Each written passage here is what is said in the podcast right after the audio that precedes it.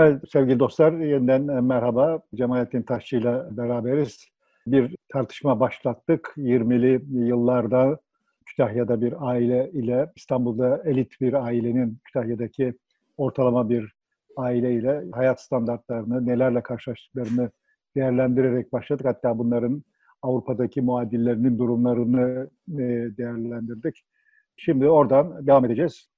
Türkiye'nin hikayesi adı altında aile tipolojisi üzerinden bir değerlendirme yapıyoruz. Avrupa'daki muadilleriyle de karşılaştırmıştık. Hem İstanbul'daki elit aileyi en son oradan öğrendiğini bir, bir süre sonra tekrarlıyor, kavramsallaştırıyor falan diye noktalamıştık. Evet yani sonuçta teknik olarak bakacak olursak e, Türkiye'nin tipik ailesi, bir tipik bir köylü ailesi ile Fransa'nın tipik bir köylü ailesi arasında da işte İstanbul'daki bir münevverin ailesiyle işte e, Fransa'daki, Paris'teki bir aydının ailesi arasında da işte kavram haritaları, e, hayat tarzları vesaire arasında çok büyük uçurum olmadığı bir dönemdi, 100 yıl önceki dönem. Ama yani ortalama olarak iki ailede tüketilen kalori miktarı mesela üç aşağı beş yukarı birbirini andırıyor idi.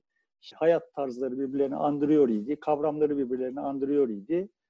Hızlı ve dinamik biçimde değişen bir elit entelektüel kesim var idi. Buna karşılık çok uzun süredir teknolojisi vesairesi itibariyle donmuş gibi görünen bir köylü kesim var idi. Buna rağmen Fransa ile ve veya İngiltere ile Almanya ile Türkiye'nin arasındaki fark nereden kaynaklanıyor idi? Sonuçta Türkiye'nin tipik ailesi dediğimiz aile nüfusun muhtemelen işte %90'ını tekabül. %90'ına tekabül ediyor iken Fransa'daki işte %50'ye 60'a düşmüştü artık yani. Almanya'daki %50'ye 60'a düşmüştü. Nüfusun daha kalabalık bir kesimi başka bir oyuna transfer olmaya başlamış. Sonuçta Burjuva dediğimiz uzunca bir süre boyunca tarihin öznesi olmayı becerebilecek olan bir sosyal sınıf Fransa'da, Almanya'da zuhur etmeye başlamış. Şimdi Türkiye'de bunun mütekabili pek belirmemişti henüz. Burjuva sınıfı bir de işçi sınıfı da ortaya çıkmaya başlamıştı güçlü bir şekilde hem Fransa'da evet. hem İngiltere'de ve Almanya'da yani. Ama yani nüfustaki payları itibariyle hala işte bunlar %15-20 bulmuş değildiler. Fakat nüfustaki payı itibariyle daha küçük olmasına rağmen Burjuva sınıfı tarihin öznesiydi. Yani her ne kadar e, Marx işte bizim konuştuğumuz dönem itibariyle 70 yıllık bir 70 yıl öncesinde tarihin öznesi olarak proletaryayı tarif etmiş olsa da reel olarak tarihi değiştiriyor olan, tarihi tarif ediyor olan, gidişatı yönlendiriyor olan burjuva sınıfıydı. Daha müessir bir sınıftı ve Türkiye'de de ne işçi sınıfı, ne doğru bir proletarya ne de bir burjuva sınıfı henüz zuhur etmemişti. Temel fark, yani Türkiye ile Avrupa arasındaki temel fark buradan kaynaklanıyor. Şimdi biz işte giyimi, beslenmesi vesairesi gibi falan iktisadi faktörler üzerinden işte bir takım kavramlar üzerinden falan konuştuk ama daha insani bir takım faktörler üzerinden de konuşmamız gerektiğini düşünüyorum. Önce ama şöyle bir belirleme yapayım. Şimdi tahmin ediyorum ki bizi izleyenler bir süre sonra ya bunu 20 dakikada kesmeyin diye videoların altına yazacaklar.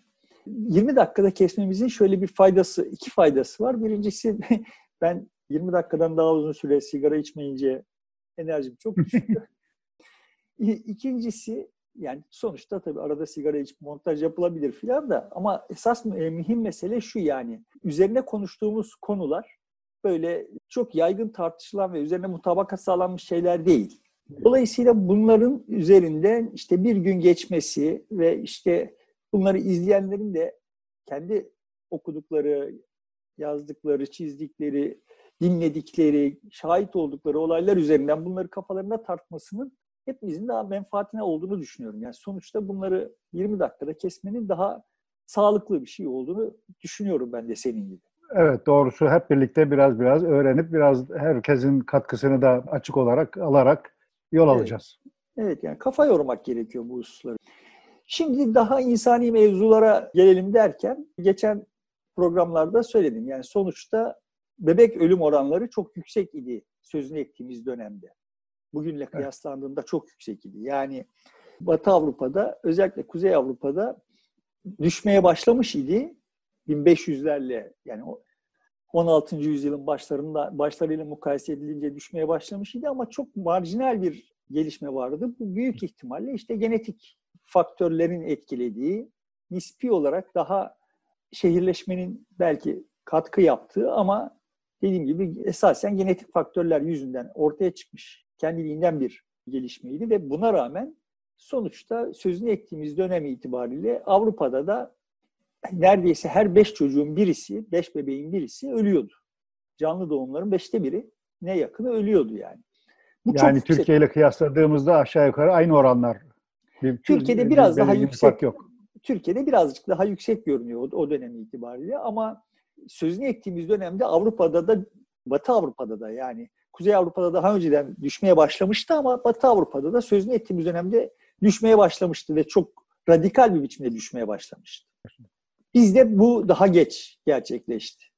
Dolayısıyla sözünü ettiğimiz dönemde o Kütahyalı ailenin çocuklarının beşte birinin ölmesini bekleyebiliriz. Bilir, evet. Buradan şuraya ileriye doğru günümüze doğru bir projeksiyon yapacak olursak sonuçta bin çocuğun 200'ü, bin bebeğin 200'ü ölüyor iken bugün Batı Avrupa'da bin bebeğin ikisi ölüyor. Türkiye'de de işte 20'si ölüyor yani. 18'i ölüyor. Bu çok muazzam bir ilerleme. Evet. Ve evet. hani böyle aile planlaması vesaire falan filanlarla nüfusu planlamaya çalışmak gibi şeylerin ne kadar beyhude olduğunu da bir göstergesi. Çünkü çocukların ölmediğini, ölme ihtimallerinin düşük olduğunu görünce anneler daha az doğum yapmaya başladılar bütün dünyada. Yani şartları iyileştirdiğiniz zaman evet. sonuçta demek ki o, o dönem itibariyle kadın başına doğum oranının yüksekliğinin esas dinamiklerinden bir tanesi sonuçta doğan her çocuk potansiyel bir iş gücü. Yani bir süre bakım gerektiriyor ama o bakım tamamlandıktan sonra iş gücüne katılacak ve işte e, bir gelir kalemi Evet, evet. E, üretim kalemi. Çünkü tek üretici e, o dönemde çocuk. Çocuğun büyümesi yani yeni bir evet. çocuğun meydana gelip bir üretici duruma gelmesi. Evet, çok emek yoğun bir dünya evet. ve o dünyada sonuçta emek üretim faktörü demek, esas üretim faktörü demek. Dolayısıyla çocuk sahibi olmak önemli ama bunların ne kadarını yaşayacağını da bilmediğin için sonuçta durmadan doğurmak zorunda kalıyorsun yani. Evet. Ama bu şartlar değiştiği zaman da insanlar kendilerine bir takım eğitimler verilmeden, kendileri yönlendirilmeden, onlara akıllar verilmeden de pekala bu işten vazgeçebiliyorlar. Tabii Şimdi, bir de o dönem e, sadece bebek ölümleri değil, e, çok e, savaş olduğu için askere alım meselesi de var ve pek çok genç de askerde vaktini geçiriyor ya da orada ölüyor. Evet. Yine de yani sonuçta Batı Avrupa'da bizdeki kadar yoğun yaşanmıyor seferberlikler yani. Aslında Batı Avrupa teknik olarak bakacak olursak Birinci Dünya Savaşı'na gelene kadar 100 yıl boyunca savaşmamış. Evet. Bu da yani onların tarihinde, Batı Avrupa tarihinde çok benzersiz bir barış dönemi. Şimdi e, bu bebek ölümleri üzerinden başka bir şeye daha çok kat çekmek istiyorum. Sonuçta bebekler neden ölüyorlardı? İşte çevre şartları, aile şartları, geçim şartları vesaire filan gibi bir faktör var idi ama sonuçta burada aynı zamanda tabiata seçiciliği de söz konusu. Yani zayıf bebekler ölüyorlar. Bunun için önemsiyorum.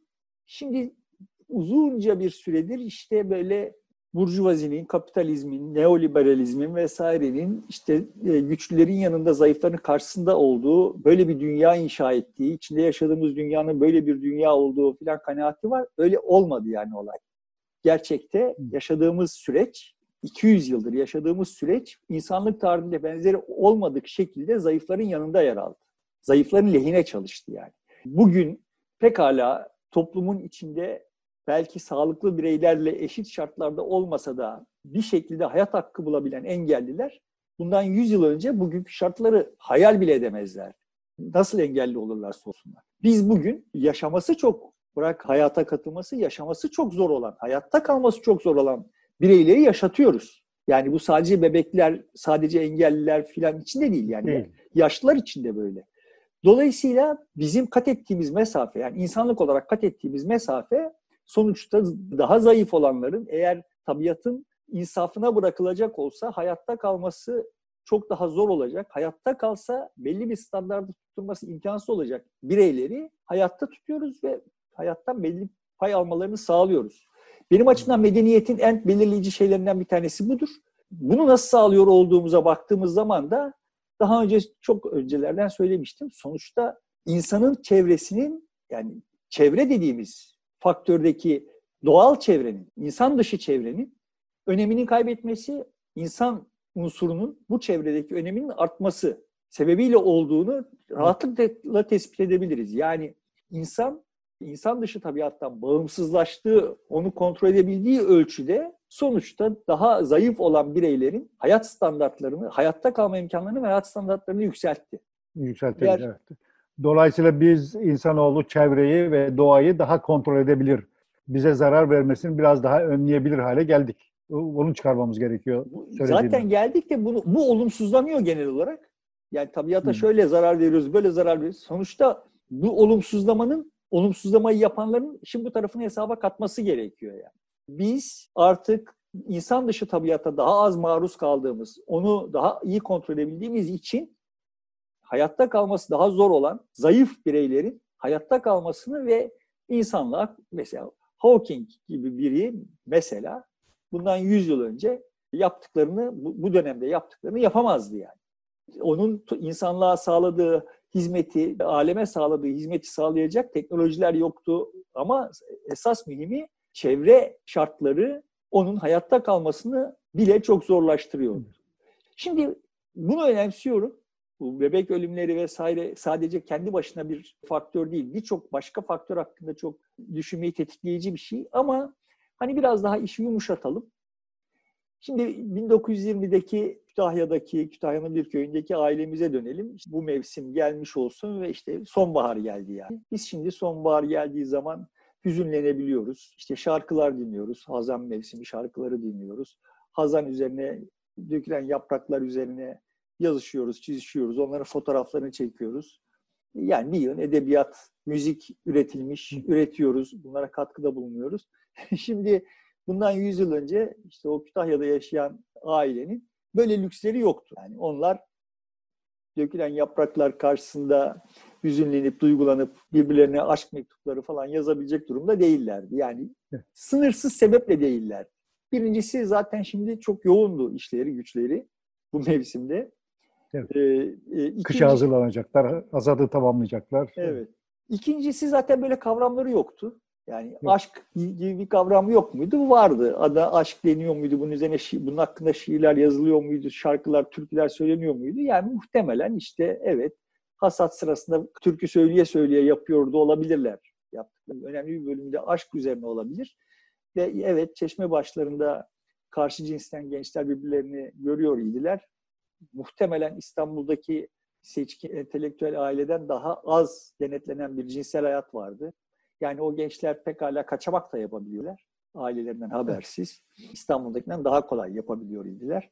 Falan ama sonuçta yani işte bu bugün bizim anladığımız işte üzerine bir yıl anlam yüklediğimiz aşktan daha nasıl diyeyim daha tabii, Doğal, daha cinsellik, doğru. daha Kendi cinsellik yüklü. Evet. Cinsellik yüklü falan bir şey idi. Sonuçta kendileri yapmıyor iseler müzik dinleme şansları neredeyse hiç yoktu.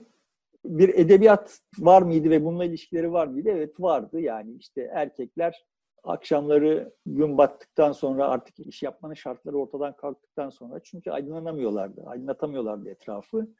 Varsa gaz lambası işte bir ama büyük ihtimalle işte kandil ışığında köyün bir odasında toplanıp işte muhtemelen Hazreti Ali'nin kahramanlıklarını falan anlatıp okuyup işte tekrar tekrar işte Battal Gazi menkıbelerini tekrar tekrar okuyup dinleyip bir tür bir edebiyat yapıyor idiler ve işte buradan geriye kalan da büyük ihtimalle ümmet bilinciydi. Millet bilinci değil. Bir millet kavramı, millet dedikleri zaman akıllarına gelen din kardeşleri, bütün din kardeşleriydi. Bu şu manaya gelmiyor. Yani Kütahya'ya işte Şam'dan bir aile gelip, Arapça konuşan bir aile gelip yerleşmeye kalksa onlara muhabbet besleyecekleri manasına gelmiyor. Aksine benzer yemekleri yedikleri işte bir Rum aileyle komşu köylerde yaşamış bir Rum aileyi özlüyor olabilirler mesela. İşte kaçmış olabilirler ve onları özlüyor olabilirler. Yani din kardeşliği de böyle bir şeydi yani. Konuşurken, hikaye anlatırken falan filan hoş bir şey ama pratik hayatta pek de o kadar çok mana taşıyan bir şey değildi. Sinema diye bir şey hiç görmemişlerdi. Aslında vardı artık ama onlar hiç görmemişlerdi. Sosyalizm diye bir şey vardı. Bir hayli zamandır vardı. İşte 3 yıl önce de Rusya'da devrim olmuştu ama o kavramlar da Kütahya'ya gelmemiş idi henüz. Buna karşılık sıtma, trahom, verem gibi şeyler kol geziyor idi. Kimi vuracağı, ne zaman vuracağı belli değildi. Vurduğu, kurtulma şansı da neredeyse hiç yoktu. Şimdi bu anlamda İstanbul'daki aileye dönecek olursak onlar artık sonbaharda hüzünlenerek dökülen yapraklara şarkılar bestelemek, bu şarkıları terennüm etmek, dinlemek filan konusunda biraz yol almış durumdaydılar. Aşık oluyorlardı ve bu aşk platonik, bu aşkların çoğu platonik aşklardı. Çünkü öyle kaçamak yapmak falan falan gibi şeyler hem daha zordu hem de zaten insanlar kendi kendilerine bu konuda otosansür uygulamaya başlamışlardı. E bir edebiyat vardı. iyi kötü bir edebiyat vardı. Bir şeyler basılıyordu. Onu onları okuyorlardı ve işte onların üzerinden derin tefekkürlere dalıyorlardı. Sosyalizm diye bir şeyin farkındaydılar ve kısa bir süre sonra olacak şekilde şeytanlaştırılmış değildi. Yani o da opsiyonlardan birisi olarak özellikle işte Fransa'dan etkilenenler açısından o da opsiyonlardan birisi olarak orada duruyordu ama senin geçen sefer hatırlattığın gibi bu Marksist-Leninist devrimden İstanbul'a kaçmış olanların kaçan beyaz Ruslar ağırlıklı olarak beyaz Rusların hatıraları yüzünden de bir korkutucu bir tarafı da vardı yani sosyalizm. Galiba sinemada yavaş yavaş başlamıştı yani sinemaya şahit olmaya başlamışlardı. Buna karşılık çocukları daha az ölüyordu. Sıtmaya daha az yakalanıyorlardı. Trahoma daha az yakalanıyorlardı ve vereme muhtemelen Kütahya'dakiler kadar çok yakalanıyorlardı ve edebiyat vasıtasıyla onu da romantize edip işte buradan edebiyat türetmeye başlamışlardı. Bu anlamda baktığımız zaman Avrupa'daki muadilleriyle aralarındaki fark da dediğim gibi tekrar aralarında öyle çok ciddi bir fark yoktu. Ne Kütahya'daki ailenin Fransa'daki muadiliyle ne İstanbul'daki ailenin Paris'teki muadiliyle aralarında çok ciddi mesafe yoktu. Yani üç aşağı beş yukarı bunlar eş zamanlı olarak yaşanıyor idi. Ve yaşanan şartlar bunlardı. Yani öyle çok özenecek şartlar falan değil. Şimdi galiba sürenin sonuna geliyoruz. Sahiden çok öfkelendiğim bir şey bu nostalji de. O yüzden onunla bağlayıp bitireyim. Yani Bitir. şimdi burada evet kendi dinamikleriyle sürüyordu olan bir hayat vardı. Şimdi tam da sonbahara giriyoruz. Nostaljiye tam da bu sonbaharda vuruyor olmam biraz evet. eleştiri dozunu artırabilir. Evet. E, bir mahsuru yok. ha şimdi böyle mesela atıyorum guzine muhabbetleri oluyor işte WhatsApp'ta birileri böyle guzinenin üzerine kızarmış ekmek efendim işte onun üstündeki pest, kestaneler onun lezzetli vesaire falan falan gibi muhabbetler yapılıyor. Şimdi evet o kızarmış ekmeğin ve işte o kestanenin lezzeti çok kıymetli. Ben de hatırlıyorum ve işte burnumun direği sızlıyor yani hatırlamıyorum. Ama şimdi bunları hatırlarken şunları da hatırlamak gerekiyor. Yani o kuzinenin kömürle doldurulması, o kömürün mevsiminde e, satın alınması, yığılması, sonra her gün taşınması, o kuzinenin külünün temizlenmesi, o kömür tozu, kömür tozunun kokusu, vesaire gibi şeyler de kuzine hatırlamak borlu, bor, Kuzine borularının 10 günde bir temizlenmesi ya da 15 evet, günde bir. E, rüzgar estiğinde basıp ters tepip isin evin içini basması vesaire vesaire. Böyle yani o kestanenin maliyeti ne baktığı zaman olağanüstü bir maliyetti yani. Şimdi bu maliyetler unutuluyor. Deminki konuştuğum konulardaki hususlarla baktığımızda yani o her beş çocuğun birinin ölecek olduğu ölmek üzere doğuyor olduğu, ailelerin bunu kanıksamış olduğu vesaire gibi şeyler unutuluyor. Böyle abuk nostaljiler sanki hani o külden, o kömürden filan bağımsız kuzineler mümkünmüş. Sadece kestaneden ibaret kuzineler mümkünmüş gibi hikayeler yazılıyor. Böyle bir şey yok yani. Sonuçta biz eğer yaşamak zorunda kalsak, o günleri tekrar yaşamak zorunda kalsak çoğumuz bir ay bile katlanamayız yani. Evet. Bu nostaljileri yapanlar da dahil kimse katlanamaz. Hani bu nostalji hakkında söyleyeceğimi söylemiş olarak bitireyim. Bitirelim mi burada? Bitirelim. Tamamdır. Sevgili dostlar bu bölümü de burada bitiriyoruz ama devam edeceğiz kaldığımız yerden. Şimdilik hoşçakalın.